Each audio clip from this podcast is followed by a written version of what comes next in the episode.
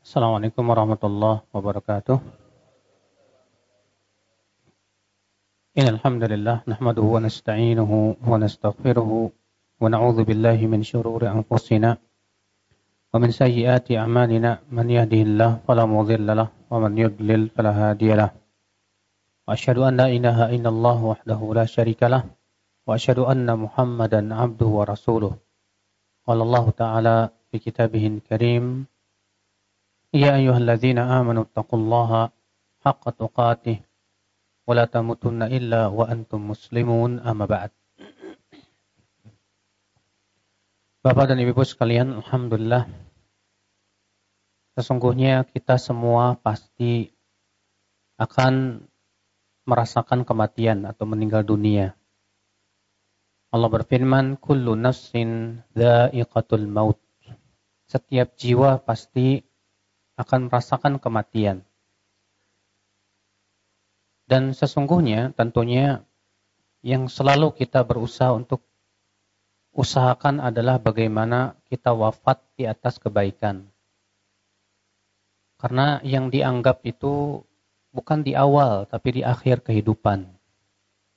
Ketika akhir kehidupan kita dan ketika kita ya ketika akhir kehidupan kita kita wafat di atas kebaikan maka itulah kebaikan. Makanya Nabi Shallallahu Alaihi Wasallam mengisyaratkan hal itu di dalam hadis riwayat Bukhari dari hadis Ibn Mas'ud radhiyallahu anhu arba. Rasulullah inna ahadakum la ya'malu bi amali ahli jannah. Sesungguhnya di antara kalian ada yang selama hidupnya beramal dengan amalan penduduk surga. Fayasbiqu alaihi alkitab hatta ma yakunu bainahu wa bainahu illa dhira'. Sehingga jarak ia dengan surga tinggal sehasta, artinya sudah hampir meninggal dunia, sudah mendekati waktu ajal.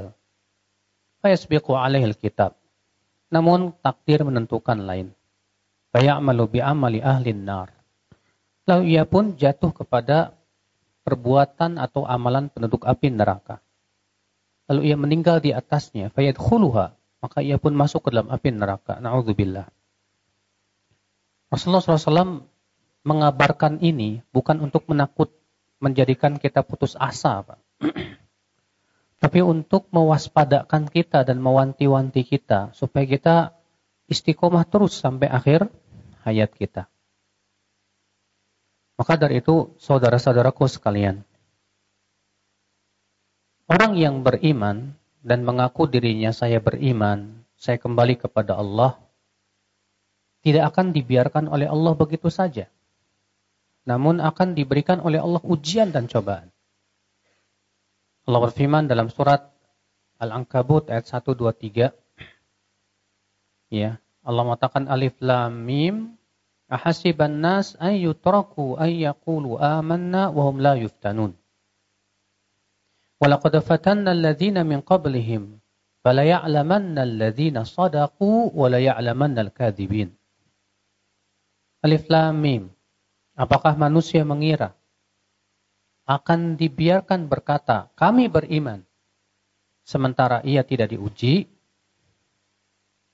Sungguh kami telah menguji orang-orang sebelum mereka maka dengan ujian itu Allah mengetahui siapa yang imannya jujur dan siapa yang imannya dusta. Berarti saudara-saudaraku sekalian, ini sudah keniscayaan. Siapa pun yang mengatakan bahwa menyatakan dan memproklamirkan bahwa dirinya beriman kepada Allah, itu sudah keniscayaan dia pasti diuji oleh Allah Subhanahu wa taala. Ujian itu berupa apa, Pak? Perintah, larangan, Demikian pula musibah, kesenangan. Semua itu ujian. Adanya perintah kita untuk sholat, zakat, puasa. Ya. Adanya larangan-larangan dari berzina, dari mencuri, dari makan riba, makan harta haram, dan yang lainnya. Ujian. Demikian pula kita diberikan oleh Allah kenikmatan, kesenangan, ujian. Diberikan oleh Allah kesusahan dan kesulitan rezeki, ujian. Rasa sakit, ujian. Allah mengatakan wa nabluukum bisyarri wal khairi fitnah. Kami akan uji kalian dengan ya kesul, kes, dengan kesulitan dan kesenangan. Fitnah sebagai fitnah untuk kalian. Maka ini suatu keniscayaan. Bahwa siapa pun dia yang beriman pasti diuji oleh Allah Subhanahu wa taala. Adapun orang-orang yang tidak beriman barangkali Allah berikan kepada mereka berbagai macam kesenangan dan kesenangan. Kenapa? Karena surga mereka hanya di dunia. Rasulullah SAW dalam, dalam riwayat Tirmidzi, "Ad-dunya sijnul mu'min wa jannatul kafir." Dunia itu penjara untuk orang yang beriman dan surga buat orang yang kafir, yang tidak beriman. Kenapa dunia itu disebut penjara? Kita dipenjara oleh perintah dan larangan Allah. Kita mau jual beli, di sana ada batasan-batasannya. Ternyata nggak boleh riba, nggak boleh berbuat curang. Ya. Di sana ada syarat-syarat yang harus dipenuhi. Kita mau apa namanya melakukan perbuatan apa pun di sana ada batasan-batasannya, Pak. Iya memandang ada batasannya. Tidak boleh memandang yang haram. Nah, ternyata sesuatu yang haram itu kenyataannya secara realnya sangat disukai oleh syahwat kita. Zina, ya, makan riba, itu sangat sesuai dengan syahwat kita. Makanya inilah banyak orang yang berguguran di tengah jalan. Ya ketika syahwatnya oleh Allah Subhanahu wa taala diuji di saat ia menyatakan saya beriman kepada Allah Subhanahu wa taala. Ikhwatal Islam, saudara-saudaraku sekalian.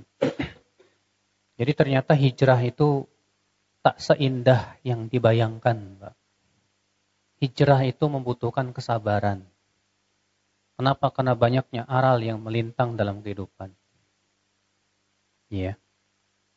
Maka siapa pun yang berkata, saya beriman, saya hijrah, saya ingin masuk surga, persiapkan diri Anda. Siapa pun yang mengatakan, saya ingin surga Allah, ingat, surga Allah itu dikelilingi oleh sesuatu yang berat oleh jiwa. Imam Nasai meriwayatkan dalam sunannya, Rasulullah SAW bersabda, Huffatil jannatu bil makarih. Surga itu dikelilingi oleh apa? Al-makarih. Apa itu al-makarih? Sesuatu yang tidak disukai oleh jiwa kita. Berat untuk jiwa kita. Jadi jangan kita menganggap kita akan masuk surga sementara kita tidak akan diuji. Nggak mungkin, Pak. Iya. Nah, yang kita pikirkan adalah bagaimana kita bisa istiqomah. Bagaimana kita terus bisa ajak ya, kaki kita di atas jalan Allah Subhanahu wa taala ini. Karena subhanallah, Bapak-bapak sekalian, ya. Ujian kita atau godaan kita dalam kehidupan dunia ini terlalu berat, Pak. Dan sangat berat. Hanya orang-orang yang Allah berikan kekuatan saja yang bisa menghadapi berbagai macam godaan itu. Kita punya dua musuh. Musuh yang pertama dari dalam. Dari dalam kita berupa apa? Syahwat, hawa nafsu. Ya. Kita punya musuh dari luar. Siapa? Syaitan. Syaitan baik dari syaitan jin maupun manu, manusia. Mereka saling bekerja sama untuk menghalang-halangi orang-orang yang berusaha untuk beriman dan berhijrah kepada Allah Subhanahu wa taala. Maka saudara-saudaraku sekalian, ikhwatal Islam, hanya orang-orang yang berjiwa juara saja insya Allah yang mampu menghadapi itu semua. Ya. Maka dari itu pembahasan kita adalah apa dan bagaimana kita bisa bersabar dan bisa istiqomah di atas jalan yang hak ini. Ikhwatul Islam, a'azani Allah wa Sebelum kita berbicara tentang istiqomah, saya ingin membawakan suatu ayat tentang istiqomah. Itu dalam surat Fussilat. Iya ayat 33. Seingat saya 33 atau 30. Ini coba dibuka surat pesilat.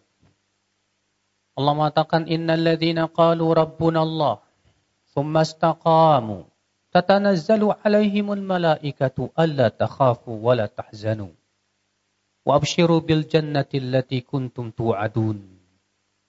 Sesungguhnya orang-orang yang berkata Rabb kami Allah kemudian mereka istiqomah ya sampai meninggal dunia.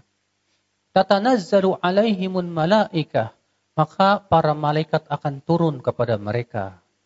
Ya. Kata Ibnu Katsir menukil dari perkataan sebagian para ulama, maksudnya turun di saat mereka hendak meninggal dunia. Untuk apa?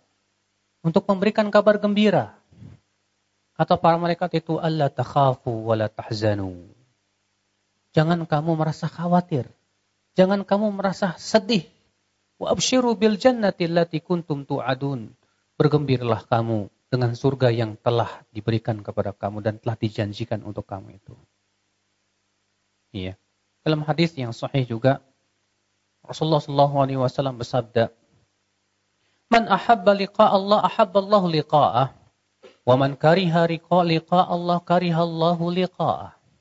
Siapa yang merasa suka untuk bertemu dengan Allah, Allah pun suka bertemu dengan dia. Dan siapa yang tidak suka bertemu dengan Allah, Allah nggak suka bertemu dengan dia. Apa kata Aisyah? Ya Rasulullah, siapa di antara kami yang suka mati? Setiap kami tidak menyukai kematian ya Rasulullah. Sementara Rasulullah mengatakan siapa yang menyukai bertemu dengan Allah, Allah akan suka bertemu dengan dia. Aisyah memahami siapa yang suka bertemu dengan Allah artinya suka kema kematian. Kata Aisyah, hai Rasulullah, semua kita tidak suka kematian ya Rasulullah. Apa kata Rasulullah Sallallahu Alaihi Wasallam? Ya sesungguhnya seorang mukmin ketika hendak meninggal dunia, Allah perlihatkan tempatnya di surga. Maka ia pun suka untuk bertemu dengan Allah.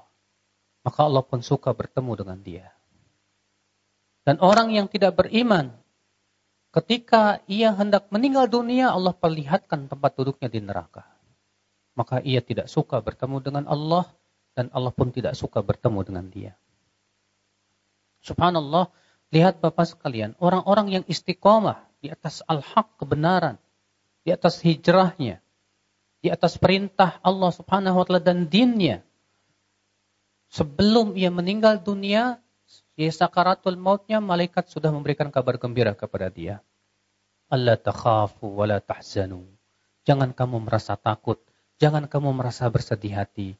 Wa abshiru bil jannati allati kuntum tu'adun. Bergembiralah dengan surga yang telah dijanjikan untuk kalian itu. Subhanallah, betapa agung dan besarnya istiqomah itu, Pak. Orang yang istiqomah jangan Bapak kira Allah tidak akan kasih rezeki, kata siapa? Allah justru memberikan janji kepada orang yang istiqomah itu. Wa alla wistaqamu 'ala tariqati la asqainahum ma'an ghadaqa.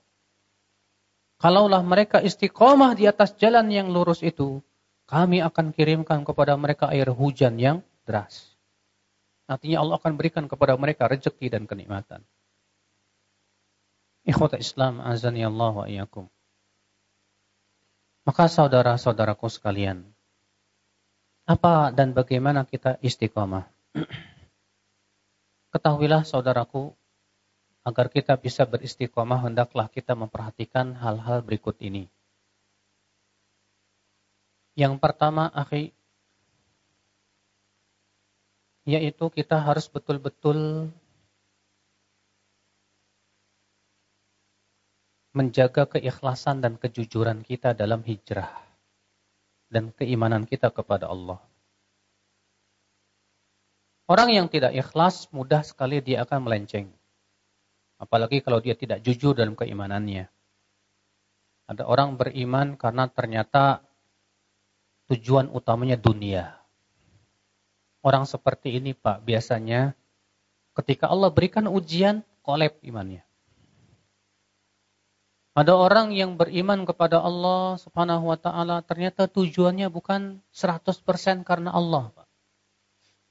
Tapi karena ada niat yang kedua, Mungkin dia sedang ya, incer akhwat misalnya. Ya, menginginkan seorang wanita. Orang seperti ini juga, Pak, mudah untuk kolip imannya, Pak. Ketika Allah berikan kepadanya apa? Ujian demi ujian. Sahih. Makanya orang yang ikhlas, insya Allah Allah akan berikan kepada dia kekuatan untuk istiqamah. Ketika iblis la'anahullah berjanji untuk menggoda anak-anak Adam, Allah mengecualikan siapa yang tidak bisa diganggu, diganggu oleh iblis. Apa kata iblis? Illa ibadaka minhumul mukhlasin. Kecuali hamba-hambamu ya Allah yang diselamatkan Sebagian ulama mengatakan artinya diselamatkan dengan keikhlasan.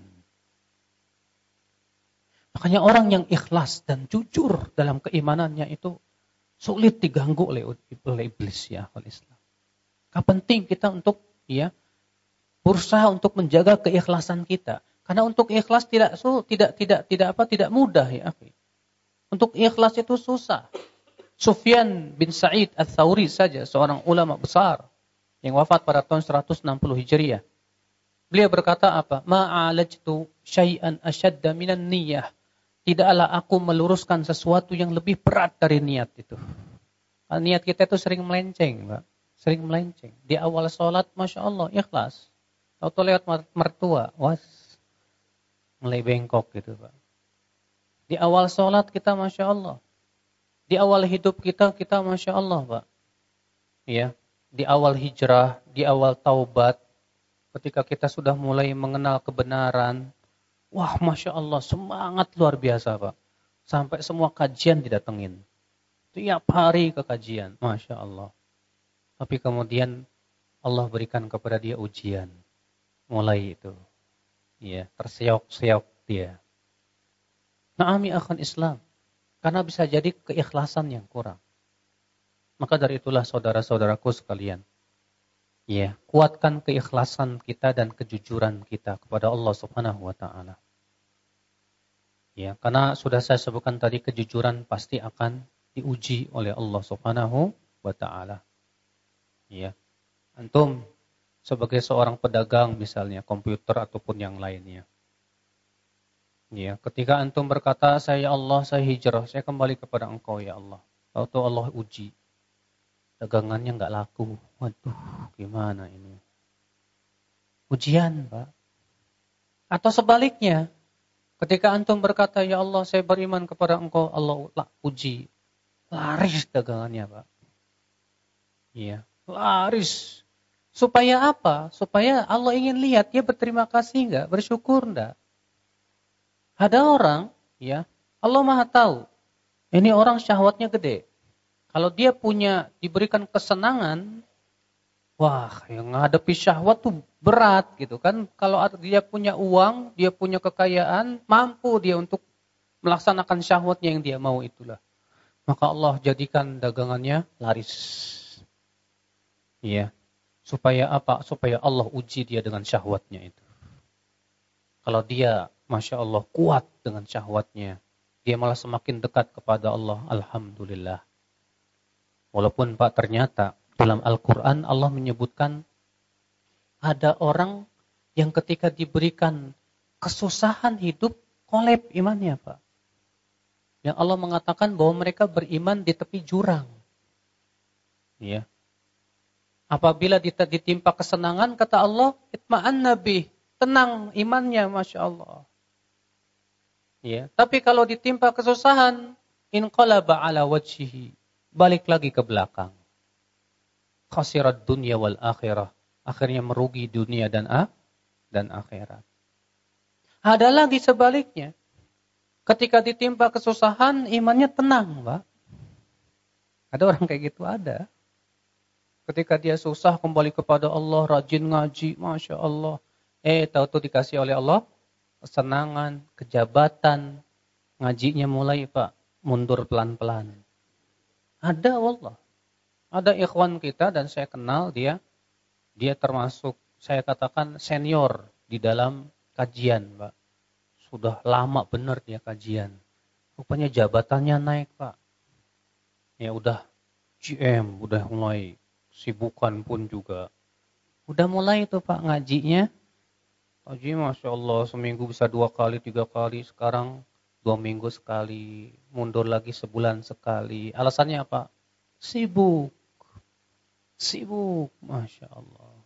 Nanti uji juga oleh Allah subhanahu wa ta'ala. Iya kan? Diuji oleh Allah subhanahu wa ta'ala keistiqomahannya itu. Maka dari itu saudaraku sekalian. Ya. Kesenangan, ujian, kesusahan pun juga apa? Ujian. Itu semua untuk menempa keikhlasan kita. Untuk menimpa, menempa kejujuran kita ketika kita berkata, Ya Allah, aku beriman kepada engkau. Iya. Memang subhanallah ya. Kenapa sih Ustadz? Justru orang yang beriman yang dikasih ujian sama Allah Ustadz. Kenapa gitu loh? Jawabannya satu, Pak. Karena Allah tidak ingin surganya orang yang beriman itu di dunia. Karena dunia itu tidak berhak untuk jadi surga. Kesenangannya tidak akan lama. Bahkan kenikmatan dunia selalu diwarnai oleh kesusahan, kesedihan, galau, kegelisahan. Ya tidak Pak?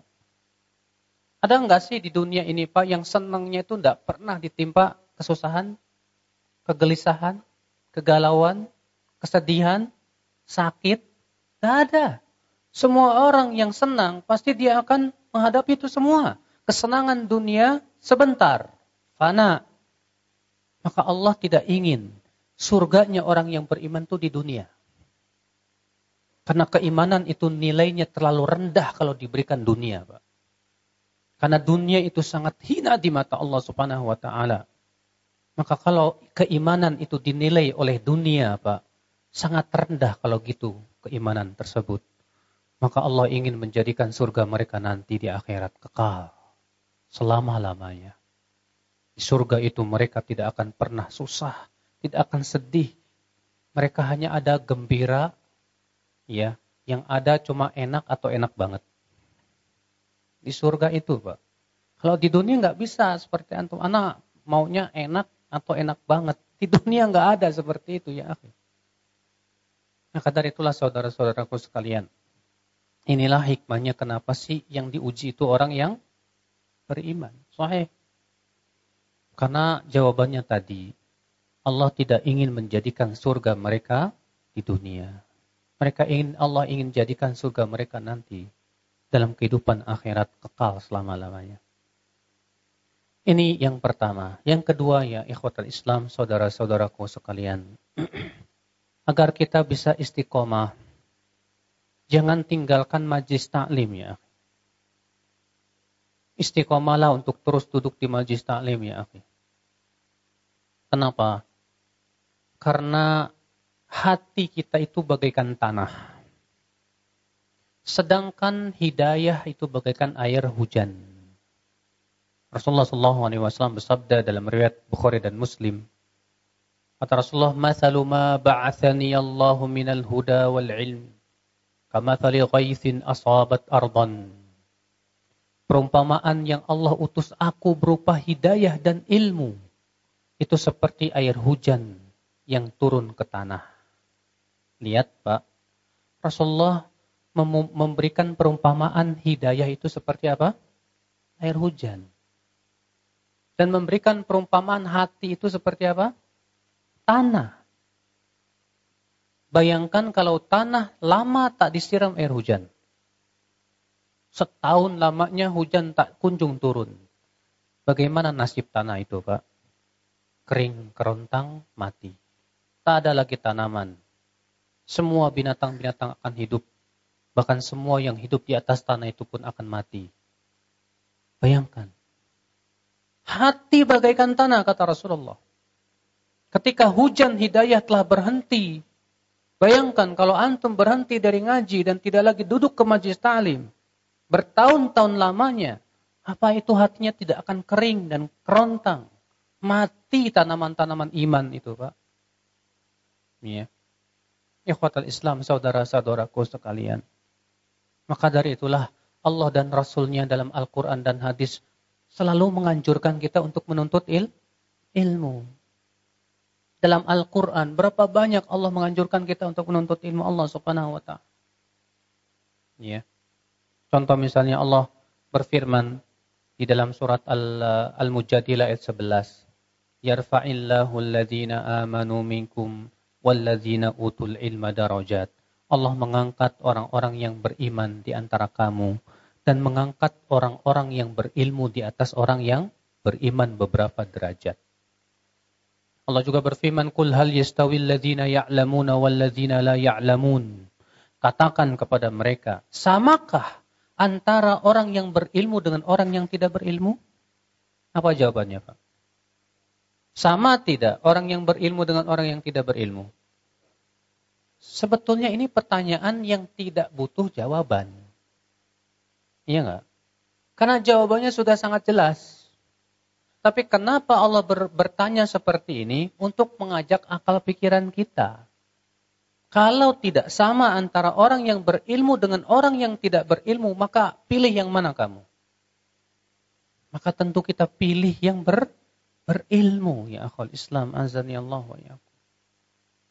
Juga Rasulullah SAW menganjurkan kita menuntut ilmu man salaka tariqan yaltamisu fihi ilman sahalallahu lahu bi tariqan ilal jannah Siapa yang meniti jalan untuk menuntut ilmu, Allah akan mudahkan jalannya ke mana? Ke surga. Di sini sahih riwayat Muslim. Ya, dan Tirmidzi. Juga Rasulullah SAW sabda, "Man yuridillahu bi khairan yufaqihu fid din." Siapa yang Allah kehendaki untuk jadi baik, ya. Allah kehendaki kebaikan untuk dia, maka Allah akan jadikan ia faqih dalam agama. Masya Allah. Berarti sebaliknya, Orang yang Allah tidak inginkan kebaikan untuk dia, Allah tidak jadikan dia mau mem mempelajari agamanya. Maka saudaraku, jangan tinggalkan majlis taklim. Fawallah, majlis taklim itu kata Rasulullah adalah riyadul jannah, taman-taman surga. Ibn Mas'ud radhiyallahu anhu berkata, "Idza marartum bi riyadil jannah farta'u." Jika kalian melewati taman-taman surga, singgahlah. Kata mereka, apa taman-taman surga itu? Kata Ibn Mas'ud, hilakul ilm. Halakoh halakoh il, ilmu. Di halakoh ilmu itu taman surga, Pak. Kalau Bapak hari Minggu suka pergi ke taman safari, ya, kita coba hari Minggu pergi ke taman surga kalau libur.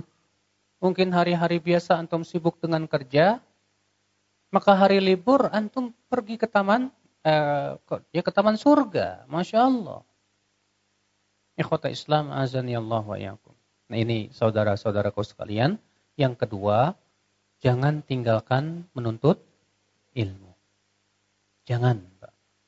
Sebab kalau antum sudah mulai meninggalkan menuntut ilmu, setan akan sangat mudah ya untuk menyesatkan kita. Yang ketiga ya akhi. Agar kita bisa istiqomah yaitu ya akal Islam saudara-saudaraku sekalian kita membutuhkan awan teman-teman yang baik. Ya. Manusia itu makhluk sosial Pak jarang manusia yang cuma hidup sendirian kalau ada orang manusia hidupnya sendirian tok pasti sifatnya jadi keras, kasar, nggak punya adab dan yang lainnya, kayak orang Baduy. Manusia makhluk sosial butuh kepada teman. Dan dalam hidup manusia, pengaruh teman itu Masya Allah, sangat luar biasa untuk kehidupan kita. Pak. Oleh karena itulah Al-Quran dan hadis pun juga mempeng, apa, apa namanya, membahas masalah seperti ini disebutkan dalam surat Al-Furqan. Seingat saya ayat 27 atau 28 ya. Di mana Allah Subhanahu wa taala ya mengkisahkan tentang penduduk api neraka yang menyesal punya teman gara-gara temannya itu dia masuk ke dalam api neraka. Ya. Apa kata dia? Ya wailata laitani lam attakhiz fulanan qalila. Aduh, andaikan aku tidak menjadikan dia sebagai teman dekat saya. Laqad adallani 'ani dzikri ba'da idja'ani. Sungguh ia telah menyesatkan aku dari peringatan setelah peringatan datang kepadaku. Masya Allah. Penduduk api neraka ini nyesel. Kenapa saya jadikan dia sebagai teman dekat saya? Gara-gara dia saya masuk neraka. Makanya ya akhi, ya akal Islam, perhatikanlah. Berteman dengan siapa pun itu bukan kaidah Islam. Kita itu harus berteman dengan orang yang bisa membawa kita ke mana? Ke surga. Adapun kalau berteman dengan orang yang bisa membawa kita ke neraka, jangan ya akal Islam. Makanya Rasulullah dalam riwayat Abu Daud, Rasulullah bersabda apa? Al-mar'u ala dini khalili. Falyanzur ahadukum ila man yukhalil. Seseorang itu di atas agama teman akrabnya, teman dekatnya. Maka hendaklah dia melihat dengan siapa dia ber, berteman. Lihat, lihat. Dan teman soleh itu Pak, Masya Allah, manfaat dunia dan akhirat Pak. Di dunia teman yang soleh itu Masya Allah kita dapat manfaat nasihatnya, ketika kita futur dinasehati, dikuatkan hati kita, Masya Allah. Di akhirat kita dapat syafaatnya. Sebagaimana Imam Bukhari dan Muslim meriwayatkan, bahwa ketika kaum mukminin kata Rasulullah telah melewati jembatan sirat yang terbentang di atas api neraka, maka kaum mukminin pun datanglah kepada Allah dan berkata, Ya Rabb, ikhwanuna alladzina kanu yusalluna ma'ana wa yasumuna ma'ana. Ya Allah, teman-teman kami, saudara-saudara kami, Allah yang dulu di dunia sholat bersama kami, berpuasa bersama kami, kenapa engkau masukkan ke dalam api neraka ya Allah? Terus mereka minta kepada Allah supaya teman-temannya dikeluarkan. Akhirnya Allah berfirman, pergilah. Dan keluarkan dari teman-teman kalian yang kalian kenal, dia mengucapkan, La ilaha illallah. Keluarkan mereka dari api neraka. Maka kaum mukminin pun pergilah ke neraka. Di ambilnya teman-teman mereka dari api neraka. Masya Allah. Lihat bagaimana pengaruh teman yang soleh dalam kehidupan akhirat nanti. Jadi saudaraku, ya jadikanlah teman akrab kita, teman dekat kita adalah orang-orang yang soleh. Tapi ingat, berteman dengan orang soleh butuh kesabaran mas.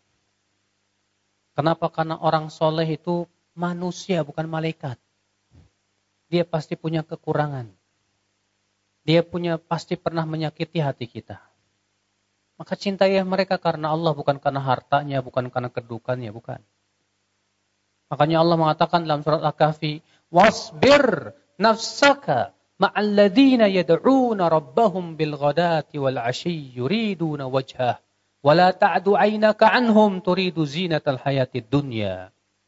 Allah mengatakan apa? Sabarkan dirimu hai Muhammad bersama orang-orang yang senantiasa menyeru robnya di waktu pagi dan petang. Allah menyuruh Rasulullah sabar bersama para sahabat yang selalu menyeru Allah di waktu pagi dan petang. Lalu Allah mengatakan wala ta'du aynaka anhum. Jangan kamu palingkan matamu dari mereka hanya karena kamu mengharapkan kehidupan dunia. Jangan. Sabar, berteman dengan orang soleh itu sabar. Ikhwata Islam, azani Allah wa yakum. Jadi ini yang keberapa mas? Yang ketiga. Yang ketiga itu adalah cari teman yang soleh. Ya. Kalau antum datang ke majlis taklim sih insya Allah sih Pak. Antum akan selalu berteman dengan orang yang soleh. Antum akan kenalan dengan orang-orang yang soleh itu Masya Allah. Nah itu yang antum hendaknya pegang kuat-kuat. Pegang tangannya erat-erat. Ya, kalau antum punya teman yang Masya Allah menambah keimanan antum, pegang kuat-kuat. Ya. Yang keempat, agar kita istiqomah ya akan Islam, saudara-saudaraku sekalian. Apa itu? Yaitu kita harus beramal soleh. Harus apa? Beramal soleh. Dan beramal soleh ini tidak mudah. Makanya untuk beramal soleh ini harus ada mujahadah. Jihad melawan hawa nafsu. Ya. Amal soleh itu tidak disukai Pak oleh oleh hawa nafsu kita. Makanya kenapa sih dalam surat Al-Asr Allah mengatakan watawasobil haqi watawasobis sabar. Allah menyebutkan tawasobil haq dulu, baru kemudian tawasobis sabar. Kata Syekh Ali Hasan karena al-haq itu sakil. Karena kebenaran itu berat. Butuh kepada apa? Kesabaran. Ke, beramal soleh pun berat. Untuk istiqomah di atas amal soleh itu berat, Pak. Maka butuh kepada apa? Kesabaran, kejihad melawan hawa nafsu, paksa diri kita. Jangan biarkan hati kita itu ketika malas-malasan kemudian kita ikuti kemalasan jiwa kita. Enggak boleh. Saudara-saudaraku sekalian. Maka dalam beramal soleh, mas, yang harus kita perhatikan apa? Yang pertama, usahakan ada amalan soleh yang kita langgengkan, Pak. Usahakan ada amalan soleh yang apa? Yang bisa kita langgengkan. Iya.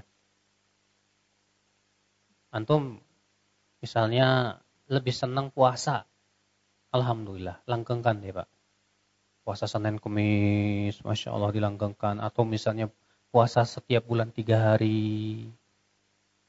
Atau antum misalnya Oh, saya senangnya baca Quran, Ustadz. Ya udah. Kalau begitu antum langgengkan baca Quran. Setiap hari satu juz, Masya Allah. Kalau bisa satu juz, ya. Kalau bisa, kalau nggak bisa satu juz ya dua juz. Kebanyakan ya.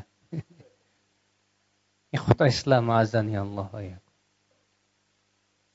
Aduh, baca Quran berat buat saya Ustadz. Ya. Apa dong? Saya bisanya sedekah Ustaz. Tiap hari bisa sedekah. Ya udah langgengkan. Isu yang penting Pak, ada amalan soleh yang kita apa? Langgengkan. Rasulullah pernah berkata kepada Bilal, Ya Bilal, akhbirni bi arja amalin amil taufil Islam. Hai Bilal, tolong kabarkan kepadaku amal yang paling kamu harapkan dalam Islam. Iya, karena aku tadi malam masuk surga dan mendengar suara terompah kakimu ke di surga di depanku. Apa kata Rasulullah? Kata Bilal, Hai Rasulullah, tidaklah aku berhadas kecuali aku berwudu dan sholat dua rakaat. Coba kalau tak pertanyaan ini tanyakan ke kita. Kabarkan kepadaku amal yang paling kamu harapkan dalam Islam. Pertanyaannya meremeh kayaknya Pak. Tapi kita untuk ngejawabnya bingung juga ya apa ya. Hmm. Iya. Yang saya paling harapkan gitu, yang saya rutinkan setiap hari, Masya Allah. Maka dari itu saudara-saudaraku sekalian, merutinkan amal itu penting, Mas. Iya. Kata Rasulullah SAW apa? Kata Aisyah, Kana ahabul a'mal ila ilai adwamuha wa in qalla. Adalah amalan yang paling dicintai oleh Rasulullah SAW apa itu? Yang paling langgeng. Walaupun hanya sedikit. Ya. Nah itu dalam beramal harus langgeng, Mas. Kemudian karena kita pembahasannya tentang istiqomah, pilih amal-amal yang Rasulullah yang ada dari Al-Qur'an dan hadisnya bahwa amalan itu bisa membuat kita istiqomah. Apa amal itu, Pak? Yang pertama, jaga sholat berjamaah di masjid. Iya. Ini sholat berjamaah di masjid ini Pak, luar biasa sekali lu subhanallah. Orang yang bisa istiqomah untuk sholat di masjid itu langsung dapat jaminan dari Allah, dia akan hidup dalam baik dalam keadaan baik, wafat pun dalam keadaan baik. Iya, ini berdasarkan riwayat Imam Ahmad. Mungkin antum pernah mendengar hadisnya tentang mimpi Rasulullah melihat Allah. Kata Rasulullah, "Ra'aitu Rabbi fi ahsani suratin." Tadi malam aku bermimpi melihat Allah dalam bentuk yang sangat apa? Indah sekali. Iya. Lalu Allah berfirman kepada Hai Muhammad, tahukah kamu apa yang sedang diperbincangkan oleh malaikat yang ada di langit? Kata Rasulullah, aku tidak tahu ya Allah. Maka Allah pun meletakkan telapak tangannya di antara dua pundaku, kata Rasulullah. Sehingga aku merasakan dinginnya di antara dua dadaku. Lalu kemudian aku mengetahui apa yang terjadi. Lalu Allah berfirman, tahukah kamu apa yang sedang diperbincangkan oleh malaikat yang ada di sana? Kata Rasulullah, aku tahu ya Allah. Tentang amalan yang menggugurkan dosa dan amalan yang mengangkat derajat. Yaitu, kata Rasulullah apa? Masyul akdam ilal jamaat. Berjalan kaki menuju sholat berjamaah. Ya, wantidharus salawati ba'da salawat, menunggu satu salat sampai salat berikutnya di masjid. Wa isbagul wudu' indal makruhat. Dan menjaga wudu di saat-saat apa? Sulit. Apa kata Allah? Sodakta ya Muhammad. Benar apa yang kamu ucapkan itu. Faman fa'ala dharik. Siapa yang melakukan itu? Asya bi khairin. Wa mata bi khairin. Wa kana min khati'ati kayami waladatu ummu. Siapa yang melakukan amalan-amalan tersebut, ia akan hidup dalam keadaan baik, wafat dalam keadaan baik, dan ia akan suci dari dosanya seperti dilahirkan oleh ibunya kembali. Makanya apa? Orang yang selalu ke masjid itu selalu meninggalnya husnul khotimah, Pak. Siapa pun dia yang selalu pergi ke masjid, Masya Allah, setiap pendengar adzan, hatinya pengen pergi ke masjid, pergi ke masjid itu masya Allah langsung dijamin dari Allah bahwa dia akan wafat dalam keadaan apa? Husnul khatimah. Insya Allah. Iya. Apalagi amal yang bisa membuat kita istiqomah, Mas? Sodako. Iya. Sodako itu ternyata mengokohkan jiwa, Mas.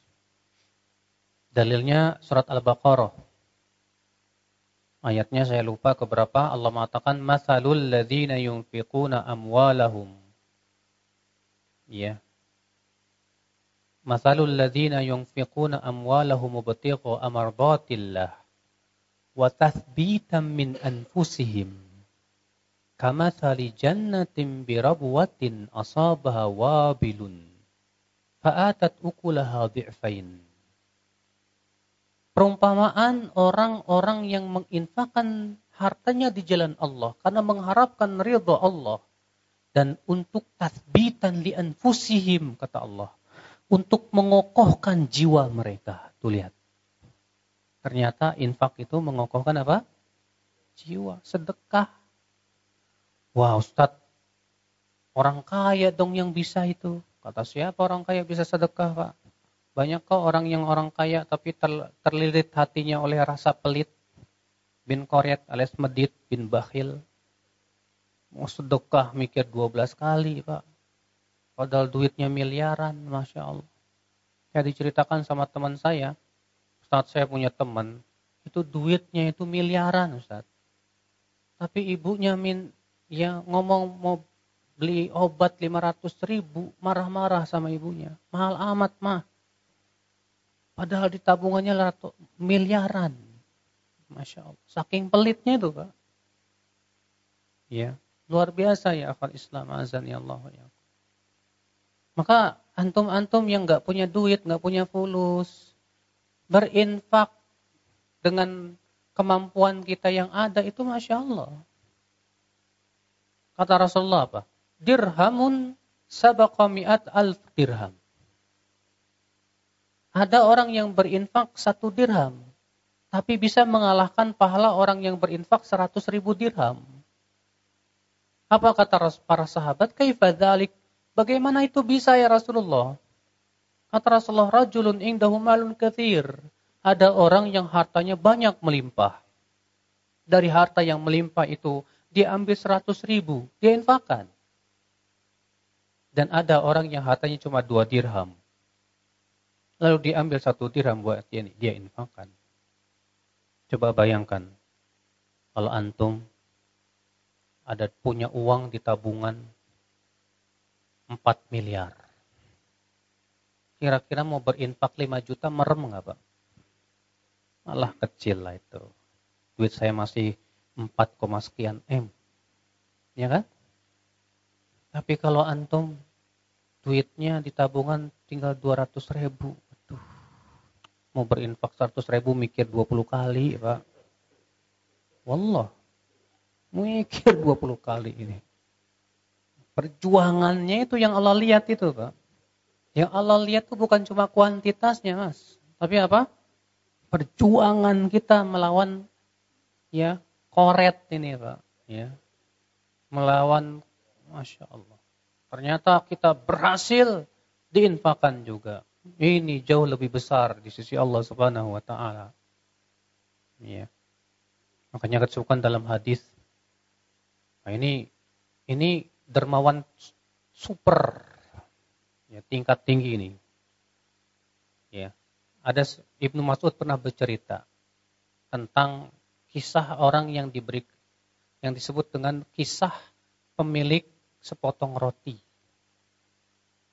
Jadi kisahnya begini, Pak. Dia ini seorang ahli ibadah, Pak. Seorang ahli ibadah yang luar biasa. Eh, rupanya kedatangan pelacur. Digodanya sama pelacur, zina enam hari. Setelah enam hari zina, sadar dia. Kabur. Akhirnya dia singgah di sebuah masjid dalam keadaan lapar. Ya, tinggallah dia di masjid itu duduk, tahu-tahu ada orang datang membawa roti. Dikasih rotinya ke dia. Ketika dia mau makan roti itu, dia melihat di pojok masjid ada dua orang kelaparan juga. Dia mikir, dia mereka berdua pasti lapar seperti saya. Dipotongnya roti itu. Diberikan dua-duanya kedua orang tersebut. Dia sendiri nggak makan. Maka Allah kagum dengan amalan si orang ini. Allah berfirman kepada malaikat, Hai malaikatku, coba timbang amalan dia 60 tahun dengan 6 hari zina. Ditimbang ternyata lebih berat 6 hari zina, Pak. Lalu Allah berfirman lagi, coba timbang amalan 6 hari zina dia dengan dua potong roti. Ditimbang ternyata jauh lebih berat dua potong roti. Allah maafkan dia. Bayangkan, dia berinfak di saat dia butuh. Di situlah nilai pahalanya lebih besar. Jadi orang yang susah juga bisa berinfak, ya bisa, masya Allah. Dulu para sahabat yang kere-kere itu ya, nggak punya duit, saking pengen berinfaknya pergi ke pasar jadi kuli pak. Jadi kuli, masya Allah. Ya, setelah digaji langsung dikasihin ke fakir miskin. Saking pengennya berinfak itu. Maka dari itulah ya akhi, berinfak itu menguatkan ha, hati. Insya Allah, infak itu bisa menguatkan keistiqomahan kita insya Allah. Apalagi sholat malam. Sholat malam juga Masya Allah Pak. Nilainya luar biasa. Menguatkan hati. Allah mengatakan dalam surat Al-Muzammil, Inna nasyi'atal layli hiya asyaddu wa ta'a wa aqwamu qila. Sesungguhnya ibadah di waktu malam itu kata Allah lebih berkesan di hati, artinya lebih mengokohkan hati kita. Dan itu ibadah yang paling baik. Masya Allah. Apalagi Pak, puasa sunnah. Puasa ini Pak, kekuatannya dahsyat untuk istiqomah Pak. Ya. Orang yang senantiasa menjaga puasa sunnah, Masya Allah. Dia akan bisa mampu menjauhi kemaksiatan-kemaksiatan dan yang lainnya. Makanya Rasulullah bersabda, "Alaika bisawm, hendaklah kamu puasa. Fa innahu la mislalah." Karena tidak ada yang bisa menandingi puasa, kata Rasulullah wasallam. Iya. Nah ini ya akhi, jadi yang keempat ini akhi, jangan tinggalkan dari beramal saleh. Kata Ibnu Qayyim rahimahullah, amal saleh itu nutrisi hati. Ya, jadi kalau kita ingin badan kita terjaga, Pak, ya, stamina-nya, maka harus harus dikasih gizi, ya enggak? Gizinya harus cukup biar stamina badan kuat. Nah, hati dan keimanan juga harus dikasih stamina, apa gizi. Gizi itu berupa amalan soleh. Maka siapa yang dia melanggengkan amalan soleh, maka insya Allah hati dan imannya akan terjaga stamina. Bismillah, insya Allah.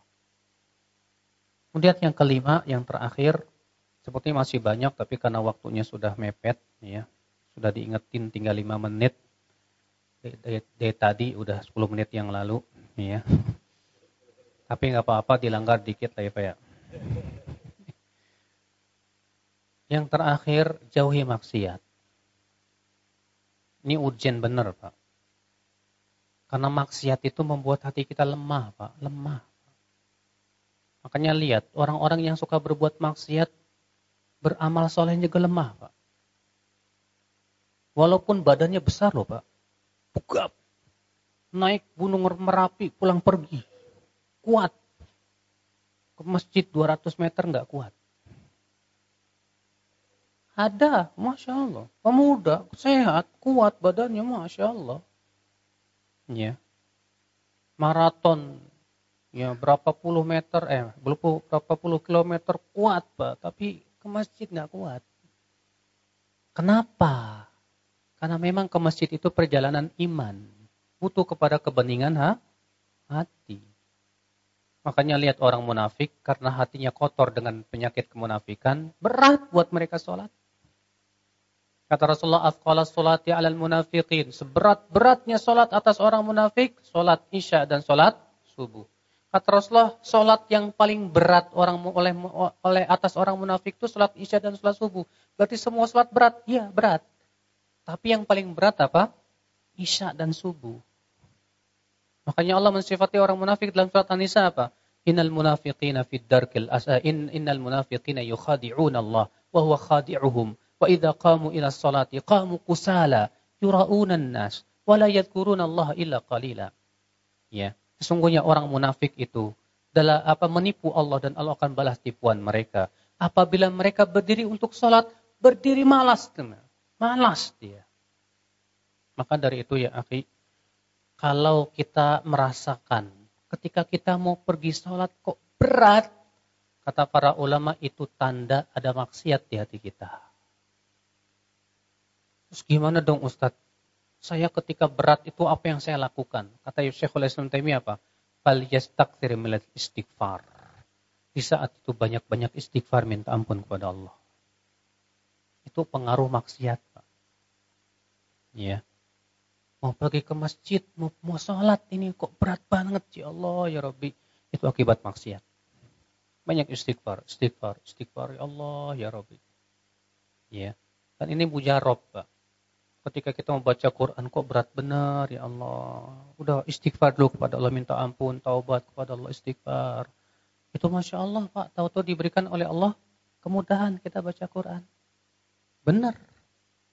Ya. Makanya memang maksiat itu membuat hati kita apa? Lemah.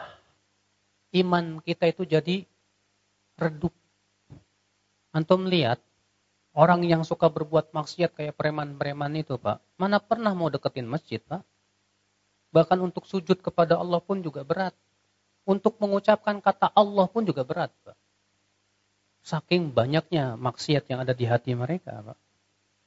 Maka dari itulah, saudaraku sekalian, ya, maksimalkan, tinggalkan maksiat. Kalaupun misalnya kita jatuh kepada maksiat, segera kita lakukan dua perkara yang pertama taubat dan istighfar. Yang kedua balas dengan amalan soleh. Kalau misalnya antum ini pergi ke pasar, masya Allah, ada peranggan perempuan cantik benar, Ush, antum pelototin sambil nafsu gitu, mhm, masya Allah. Setelah selesai dia pulang, antum langsung istighfar, astagfirullah, kan dosa ya. Langsung antum banyak istighfar, astagfirullah, astagfirullah, astagfirullah. Balas dengan amalan soleh. Ya, pergi dulu, saya mau ke masjid dulu. Sholat deh. Ya, dua rakaat kayak berapa rakaat minta ampun kepada Allah. Selesai.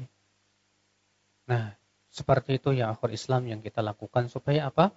Supaya ini semua bisa menjaga keimanan kita. Makanya subhanallah yang membuat kita tertatih-tatih dalam perjalanan hijrah tiada lain adalah bekas-bekas maksiat. Kalau dulu antum sering berbuat maksiat dan sekarang antum ingin hijrah, pasti bekas-bekas maksiat itu masih ada di hati kita, Pak. Terkadang bekas-bekas maksiat itu yang membuat kita apa? Berat. Berat kaki kita. Dan akhirnya mudah-mudahan kita semua diberikan oleh Allah Subhanahu wa taala apa? Istiqomah. Jangan lupa selalu membaca doa yang Rasulullah panjatkan kepada Allah. Ya muqallibal qulub Sabit qalbi ala dinik. Wahai yang membolak-balikan hati, kuatkan hatiku di atas agamamu. Jangan lupa itu. Selalu minta kepada Allah Subhanahu wa taala. Baik. Udahan kan? Nggak ada pertanyaan kan Pak? Baik, eh, ikhwan fillah azakumullah wa iyyakum jami'an. Kita memasuki sesi tanya jawab. Ada beberapa pertanyaan yang masuk Ustaz, tapi ini cukup banyak sehingga mungkin beberapa saja yang akan kita bahas ataupun utarakan kepada Ustaz. Pertanyaan pertama Ustaz, adakah dalilnya sholat taubat? Lalu disusul dengan pertanyaan kedua tentang bagaimana Ustadz hukumnya ketika kita bergabung di grup WhatsApp alumni SMP dan SMA yang di sana ada teman-teman yang kurang baik. Takut terpengaruh Ustaz katanya begitu. Mohon penjelasannya Ustaz. Iya. Apakah ada dalil salat taubat? Allah menyebutkan di dalam surat Al-Imran. Alladzina idza fa'alu fahishatan aw dhalamu anfusahum zakarullah fastaghfaru lidzunubihim wa may yaghfiru dzunuba illallah. Itu orang-orang yang apabila mereka berbuat dosa atau mendolimi mereka sendiri, diri mereka sendiri, segera mereka ingat kepada Allah. Al-Imam Ahmad meriwayatkan Rasulullah ketika menafsirkan ayat ini, ya, beliau mengatakan bahwa yang dimaksud dengan zakarullah, mereka ingat kepada Allah, artinya sholat ta, taubat. Dan hadis ini dihasankan oleh Syekh Al-Bani, juga dihasankan oleh Syekh Shu'aib Al-Arnaud. Ya. Maka ini menunjukkan akan adanya sholat taubat. Dan sholat taubat itu kapan dilakukan, Pak? Seperti yang disebutkan dalam ayat tadi. Itu orang-orang yang apabila ia melakukan perbuatan dosa atau menzolimi dirinya mereka sendiri, segera mereka ingat Allah untuk taubat. Berarti sholat taubat itu kita lakukan di saat kita apa jatuh kepada dosa. Boleh enggak Ustaz saya langgengkan setiap sebelum tidur saya sholat taubat? Ya kalau untuk melanggengkan kan butuh dalil mas. Ya kita lihat ada enggak contohnya dari Rasulullah SAW. Yang jelas ayat itu menunjukkan bahwa Ya. Salat taubat dianjurkan kalau kita jatuh kepada apa? Dosa. Allahu alam. Adapun pertanyaan yang kedua, kalau saya di grup WhatsApp yang di situ ada orang-orang yang tidak baik, saya khawatir terpengaruh. Ketahuilah Mas, kita harus bisa mengukur kemampuan diri. Harus bisa mengukur apa? Kemampuan diri kita. Kalau kita mampu untuk mengajak mereka ya kepada kebaikan, menegur kalau mereka misalnya memposting sesuatu yang berbau ya apa namanya sesuatu yang tidak disukai oleh Allah dan Rasulnya maksudnya ya maksiat dan yang lainnya kita tegur maaf akhi ya. Dan kita juga sabar menghadapi apa uh, gang apa ucapan-ucapan mereka yang menyakiti, nggak masalah. Yang penting saya tujuannya di sini mau sabar, eh mau berdakwah. Mudah-mudahan saya dapat unta merah dari mereka. Kata Rasulullah SAW, La ayyadiyallahu bika rajulan wahidan khairun laka min humurin na'am. Allah berikan hidayah kepada seseorang melalui kamu, itu lebih baik buat kamu daripada unta merah. Kalau memang kita mampu itu, silahkan, tidak masalah. Ya, kita tiap hari posting kajian yang bermanfaat. Ada satu orang yang alhamdulillah mau mengamalkannya dapat pahala. Ya. Makanya kita ketika mendakwahi teman-teman itu jangan punya pikiran gini, gimana dalam satu hari langsung berubah plus gitu. Enggak mungkin, Mas. Butuh kesabaran waktu. Tapi kalau misalnya kita merasa saya nggak punya, saya nggak mampu, Ustaz. saya ini mudah terpengaruh. Saya ini nggak punya apa kekokohan, ya, ya udah nggak masalah. Kalau kamu misalnya left dari atau misalnya nggak left tapi nggak usah dibacain. Ya, kalau left nanti takut malah hubungan kita sama teman-teman misalnya rusak. Ya udah setiap kali ada yang ngirimin langsung di delete, delete, delete, nggak usah dibaca, Pak. Ya. Gak masalah. Cuma di WhatsApp kok. Ya kan? Atau antum misalnya, pokoknya antum kirimin aja kajian, gak usah dibaca lagi komentar-komentarnya. Kirimin aja tiap tiap hari aja terus kirimin, kirimin, kirimin, kirimin. Kalau ada yang komentar, delete, delete, delete. Eh, yang penting kirimin lah. Ya. Saya enggak mau debat sama kalian itu misalnya. Enggak masalah kan? Memang juga cuma, cuma WhatsApp kok. Iya. Beda kalau kita berada di sebuah perkumpulan yang kita sulit sekali misalnya. Karena kalau kita berada di sebuah perkumpulan mau tidak mau kita akan berinteraksi langsung kepada mereka. Nah, di sini kemampuan kita apa? Kalau kita mampu untuk mewarnai mereka, Masya Allah menarik mereka kepada kebaikan, lakukan. Itu lebih bagus. Kata Rasulullah, Al-mu'min alladhi yukhalitun nas wa yasbir ala adahum khairun minal mu'min alladzi la yukhalitun nas wa la yasbir ala adahum. Mukmin yang bergaul dan sabar menghadapi ya uh, gangguan orang-orang lebih baik kata Rasulullah daripada mukmin yang enggak bergaul dan tidak sabar menghadapi gangguan orang-orang. Tapi ini pun juga kata para ulama khusus bagi mukmin yang memang tidak khawatir rusak agamanya kalau dia bergaul. Ya. Kalau antum punya kemampuan, Masya Allah. Bergaul sama teman-teman, setiap teman-teman kita ajak, Masya Allah, yuk kajian yuk. Yuk, Masya Allah ini ada manfaatnya, ini bagus ya akhi, lakukan. Karena kita sangat butuh orang-orang seperti itu untuk memperbaiki masyarakat dan bangsa ini. Ya. Supaya menjadi masyarakat yang baik dan beriman kepada Allah Subhanahu wa taala. Naam.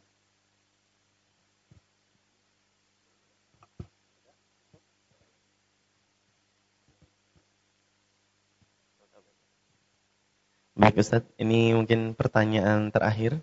Ini pertanyaan dari alumni Jamaah Batik Travel ini Ustaz. Assalamualaikum Ustaz, uh, apa tips dan trik untuk meyakinkan dan menguatkan hati untuk meninggalkan segala sesuatu yang dibenci Allah, khususnya meninggalkan pekerjaan riba. Karena terkadang timbul ketakutan tidak bisa menafkahi keluarga, sehingga niat hijrah pun tidak bisa sempurna. Jazakallah khairan. Gimana caranya? Yang pertama, sering-sering baca hadis-hadis tentang ancaman riba. Untuk menimbulkan rasa takut dan baca sifat api neraka, Pak. Mengerikan. Dan baca bagaimana akibat dosa. Pengaruhnya untuk kehidupan kita di dunia dan akhirat. Untuk menakut-nakuti diri. Harus, Pak. Iya. Yeah. Rasulullah dirham riba satu dirham riba lebih berat daripada 36 kali berzina. Bukan ngeri, Pak. Masya Allah. Nah, dengan cara seperti itu kita harus memotivasi dengan cara membaca itu, Pak. Apa sih bagaimana dahsyatnya api neraka? Bagaimana ya pengaruh dosa untuk kehidupan kita? Ini yang pertama. Yang kedua, ya, Coba testimoni dengan teman-teman yang mereka sudah keluar dari bank. Dari pekerjaan-pekerjaan haram, Pak. Dan mereka ternyata sudah berhasil, Masya Allah. Ya. Coba testimoni dengan mereka. Kamu kok, kamu dulu kerja di mana? Oh, saya bank. Saya punya teman di Jakarta. Dia itu sudah GM. Di, di salah satu bank yang sangat terkenal lah ya, GM. Pas dia dengerin Roja sama istrinya radio gitu. Alhamdulillah istrinya bilang, "Mas, ternyata pekerjaan kita haram ya, Mas ya." Dalam Mas keluar aja lah, Mas. Gak apa-apa, penghasilan sedikit yang penting halal. Daripada sekarang kita gaji melimpah ruah tapi haram. Akhirnya ikhwan ini Pak keluar tanpa pesangon tanpa pesangon. Akhirnya dia balik lagi ke pekerjaan yang dulu. Jadi kontraktor. Dulu dia pernah jadi kontraktor. Merangkak-rangkak lah. Berat banget saat kita biasa sebulan bisa 100 juta. Sekarang cuma 2 juta. Jomplang banget kan gitu kan. Biasa 100 juta. Ini sebulan cuma 2 juta. Sabar Pak, sabar. Tapi dia Masya Allah kuat disabar-sabarkan gitu kan. Coba testimoni deh dengan teman-teman yang Masya Allah. Mereka berani berkeluar tapi ternyata masih diberi dikasih rezeki sama Allah kan. Ya. Kuatkan keimanan kita bahwa yang ngasih rezeki itu siapa? Allah. Kalau kita mengatakan, aduh saya khawatir, saya takut gak bisa memberikan nafkah. Emangnya ngasih rezeki kamu? Yang ngasih rezeki itu siapa? Allah. Asal kita berusaha, insya Allah Allah berikan kemudahan. Biiznillah. Asal ada kemauan, Pak. Ya. Insya Allah, memang di awal-awal berat, Pak. Kenapa? Karena kita nggak punya pengalaman untuk usaha. Pasti itu. Karena kerja di bank misalnya yang konvensional yang ribawi itu kan pasti fasilitas hidup Masya Allah kan. Gajinya gede, sakit tinggal ada ini, asuransinya, as pokoknya enak lah hidup lah. Pas dia keluar, dia harus usaha sendiri Pak. Bingung dia. Pasti di awal-awal pusing Pak, pusing. Tapi harus sabar memang, di situlah memang ujian. Ya. Insya Allah dengan berlalunya waktu Pak dia akan bisa merangkak Pak insya Allah beberapa tahun yang lalu saya sempat ke Malang. Ketemu teman saya udah nggak ketemu sama dia sekitar 20 juta, 20 tahun lah. 20 tahun nggak ketemu. Ish, antum di sini iya Fadol ya ke tempat bubur ana Masya Allah Udah, anak pengen nyobain bubur antum lah. Enak bener buburnya Pak. Dia cerita Pak. Tahu nggak Ustadz? Saya ini usaha bubur 15 tahun Ustadz. Jatuh bangun, jatuh bangun. Dimulai dari dorong bubur di pinggir jalan Ustadz. Ya. Sampai rumah saya saya jual. Sampai ini istri saya pun meninggal. Iya. Setelah 15 Tadinya saya suudon sama Allah, ya Allah. Ini kenapa usaha saya ini kok jatuh terus, usaha terus. Saya sampai suudon sama Allah, Ustaz. Ya, Allah saya udah nggak sayang sama saya apa gimana. Tapi subhanallah, saya coba sabarkan terus. Alhamdulillah Ustaz. Sekarang omzet saya lumayanlah dari bubur ini setahun bisa 2M katanya. Bubur toh 2M. Enak memang Pak. Ya. Pak, kok bisa enak sih Pak? Gimana? Saya nih Ustaz, kalau kalau jualan tuh kalau ada orang nggak habis, saya coba berpikir apa kekurangannya ini? Kok bisa nggak habis ya? Saya rasakan sendiri, oh keasinan, pantesan misalnya. Ya, sekarang enak banget Pak. Kalau antum ke Malang tuh, ya ada namanya bubur abah. Abah siapa lupa lagi aja dia. ya, masya Allah Pak. Ya, Nah, itulah memang perjuangan hidup. Tapi kan nilainya Masya Allah. Pahalanya juga di sisi Allah besar sekali ya Pak. Besar sekali ya. Orang-orang yang sekarang itu jutawan itu Pak. Tadinya hidupnya susah Pak. Ya saya waktu di, saya di Jakarta punya kenalan. Dia sekarang punya apartemen. Masya Allah. Ya. Kaya raya lah Pak. Dia, dia bilang ke anak apa? Ustaz dulu juga anak susah Susah kita dulu. Iya. Masya Allah dia ceritakan itu. Bagaimana kesusahan dia di dalam perjuangan mencari nafkahnya itu Pak. Sampai akhirnya Allah berikan kemudahan demi kemudahan. Emang butuh berapa tahun? Setahun dua tahun? Enggak. Mungkin sepuluh tahun, 15 tahun. Asal dikeyengin, sabar insya Allah Allah berikan Pak. Benar. Ya. Ikhwan kita ada juga Pak Masya Allah. Sampai mobilnya ternak mobil lah Pak ya istilahnya gitu.